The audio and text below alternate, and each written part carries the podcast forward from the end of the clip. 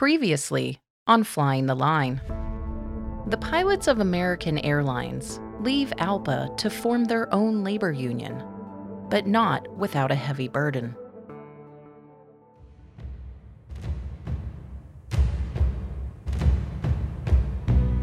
Welcome to the Flying the Line podcast, a look into the past of the Airline Pilots Association, abridged from the book Flying the Line by George E. Hopkins. Chapter 23 Jets and Thin Ice, Part 1. Rites of passage are never easy. Ask the old helmet and goggle airmail pilots what it was like to go from open cockpits to Ford trimotors and instrument flight. Then ask their successors, the second generation of professional airline pilots, what it was like to go from the DC 3 to the Super Constellation. By the late 1950s, airline pilots were about to undergo another baptism by fire under new technology. The jets were coming. For 20 years, the jets continued to improve and develop in the world's military services. Their adoption in commercial aviation was inevitable. Always pushing each other, the pioneers extended the frontiers of aviation until development became an all consuming passion, a kind of religion that saw aviators sacrifice their lives and fortunes to fly faster and higher. No one could restrain this rush to progress. After World War II, sleek military jets were at the cutting edge of aviation development, but commercial exploitation of the jet's potential would have to wait until the needs of national defense abated. This was a far cry from the 1930s, when the Douglas commercial series, the planes that made the first real profits, were at the peak of existing technology and were totally a product of the private sector. The military aspect of jet aviation was troubling to many airline pilots, largely because of an image problem. The popular media depicted jet pilots as hard living, bushy haired, physically flawless specimens of young manhood rather like airline pilots had been depicted in the 1930s. Magazines, movies, and television saturated the 1950s with sensational accounts of the physical ordeal that high altitude jet flight put these young military pilots through, endlessly making the point that flying these hot new planes was a young man's game. It was because of this image that veteran, middle aged airline pilots felt apprehensive about their futures once the new jets came on the line. But in reality, the transition to jets was something most pilots would take in stride. A big airplane was, after all, just a big airplane. And the pilot who had mastered Douglas DC 7s or Boeing Stratocruisers were usually sure enough of their own abilities to handle new power plants and increase speed. But there were exceptions, and everybody who lived through the jet transition knew of a pilot whose career had been short circuited, usually by the disease of alcoholism. Consider the massive changes that the new jets brought to air transportation. Big and swept winged, operating smack up against the sound barrier, and on the threshold of the stratosphere. These new jets were able to shrink continents and oceans like no passenger plane had ever done before. By the mid 1950s, the old prop planes had already extended their technological parameters as far as possible, and the traveling public was growing weary of their time envelopes. Coast to coast, the props still ate up 10 hours between boarding and deplaning for the ordinary passenger. But the jets could cut that time down to less than a working day, about five hours of airtime, and maybe an hour on each end to get to and from the airport, provided that the antiquated ground transport systems weren't too crowded. For international travelers, the differences were even more astounding. London was only seven hours away from New York for a jet setter, but for a prop passenger, it was a half a day's journey. For engineers, the new jets were technological marvels, collections of scientific advances in dozens of fields from avionics to metallurgy to aerodynamics. For airline management, the new jets were at once a risk and an opportunity. History had shown that the airline boss who jumped in too fast, who committed to a new airplane before all the glitches were out, was taking a chance. If the jets proved unreliable, his competitors would sell more of that most perishable of commodities passenger seats by plugging along in their safe and sure old props. On the other hand, if the jets proved successful, and if an airline manager waited too long to place their name on the order list at the factory, the airline stood to lose out to the more advanced ones with jets who would lay first claim to passenger loyalties. But the risk for pilots were greatest of all.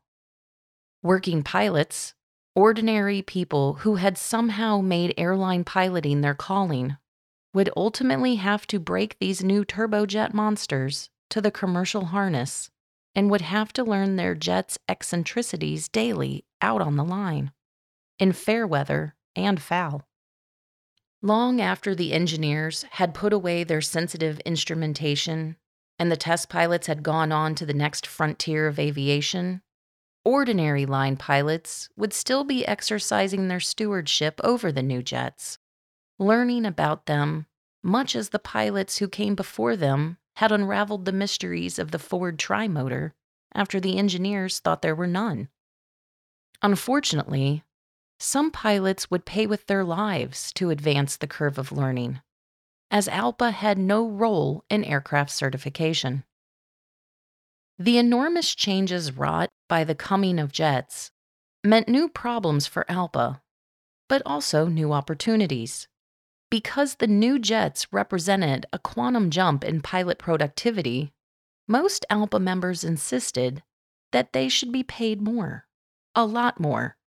For the average pilot, the greatest impact of jets was that pay scales took off. This dramatic jump in salaries didn't happen by accident or at the largesse of the companies. ALPA's hard spade work prepared the ground for higher pay scales, and most pilots fully appreciated the work being done by the Committee on Jet Pay, which provided the rationale and justification for new contracts at each airline.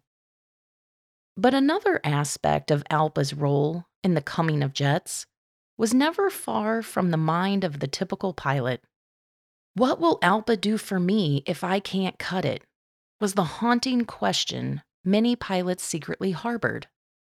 The local council chairperson at each airline domicile usually bore the brunt of this apprehension, for they were the first to know when things went sour for a pilot moving to jets.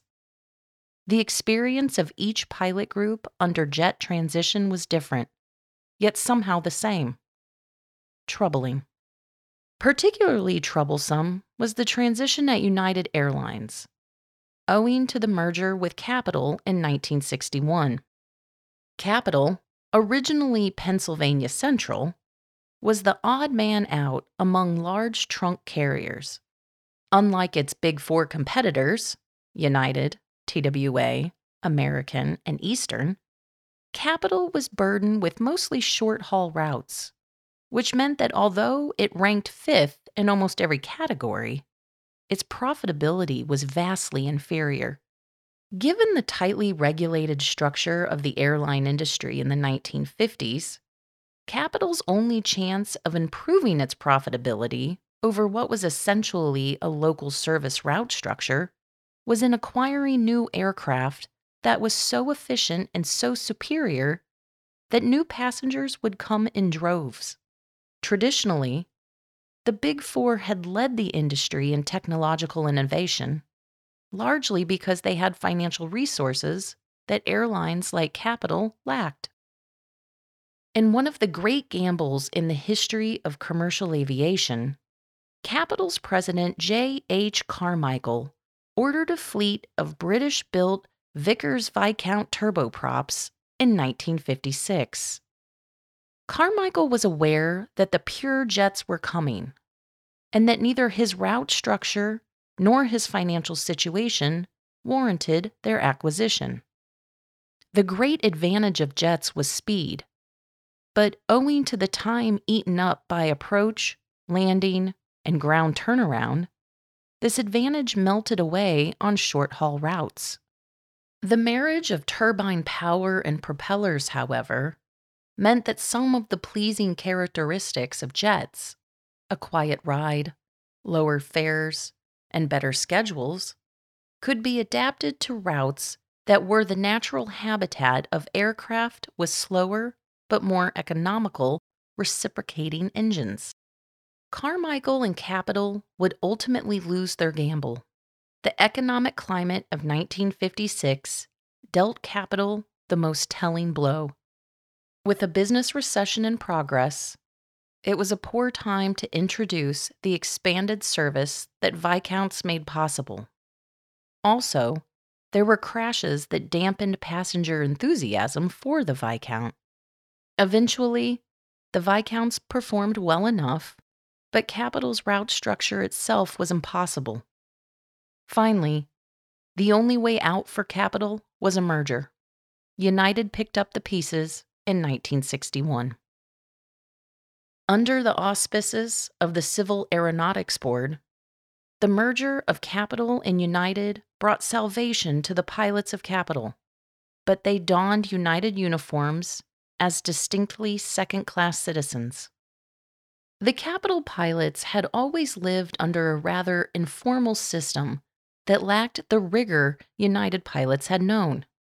Consequently, the United Airlines Training School, known as the Denver aggravation, hit the Capital pilots hard. Ironically, the Capital pilots, who had been flying turbine equipment before the United Pilots Group, now faced pressure to relinquish their bidding rights to the jets that United had placed in service in 1960. One cause of ALPA's financial malaise of the early 1960s was the bitter seniority fight arising from the United Capital merger. Eventually, things worked out, and the two pilot groups blended harmoniously, thanks to the careful procedures that ALPA had so painstakingly developed for settling disputes. But what was a rough period for most airline pilots was doubly so for the Capital pilots, who came to regard the Denver Training School with a phobia bordering on paranoia. In short, the Capital pilots worried that United might be using the rigorous training system to get rid of them. The rigor of the United training system foreshadowed a general toughening of school requirements throughout the industry. The new stress on comprehensive ground training came from the campaign of Federal Aviation Administration head Pete Quesada, the ex Air Force general who seemed to bear a grudge against airline pilots, or so many ALPA members thought. Operating under the rubric that low pilot proficiency caused most of the safety problems accompanying the introduction of jets, Quesada insisted the FAA inspectors join regular crew members at random in the cockpit to conduct the aeronautical equivalent of pop quizzes. Quesada's approach to improving pilot proficiency caused the only unauthorized strike in ALPA's history. It began with Quesada's insistence that his inspectors be allowed to ride in the third pilot seat during regular flights. When this controversy developed in June 1960, most airlines operating jet equipment carried a crew of four three pilots and a flight engineer. The third pilot occupied a seat immediately behind and to the right of the captain. Quesada insisted that the inspector occupy the jump seat opposite the flight engineer's station. It was a clear case of conflict over command authority, since the pilots insisted that the third pilot had duties to perform, whereas Quesada argued that his inspector's function took precedence over the crew function, and that in any case, the FAA personnel were fully qualified to perform the third pilot's duties. It was over this conflict that the pilots of Eastern, Pan American, TWA, and American began guerrilla actions against the FAA. During June 1960, several pilots at these airlines refused to fly. When the FAA official entered the cockpit and insisted upon taking the third pilot's seat, they simply canceled the flight. Quesada again threatened dire consequences for pilots refusing to fly with his inspectors. With the problem of Electra structural failures still bubbling and the safety record deteriorating despite his crackdown on pilots, Quesada found the pilots' guerrilla rebellion against his inspectors a convenient diversion. In a spate of news releases and interviews, Notably, with U.S. News and World Report, Quesada flatly declared that pilot error was still the largest single cause of fatal accidents, and he threatened to revoke the license of the next pilot who refused to fly with an inspector in the third seat. Quesada's hard nosed attitude provoked the Wildcat strike at Eastern. The pilots who operated DC 8B equipment approached ALPA about authorizing a strike. But Clancy Sayen, after soliciting legal opinions from outside experts, concluded that there was no contractually acceptable way to strike under ALPA auspices. Next time on Flying the Line, the pilots at Eastern Airlines strike and ALPA walks a fine line between the pilots and management. Thank you for listening. This has been part one of Chapter 23 of Flying the Line by George E. Hopkins. Copyright 1982. We hope you have enjoyed this podcast. To listen and subscribe to more in this series, please check us out online at alpa.org or on Apple Podcasts, Spotify, or other podcast platforms. Until next time, this is the Flying the Line podcast, a look into the past of the Airline Pilots Association. Production copyright ALPA 2021. All rights reserved.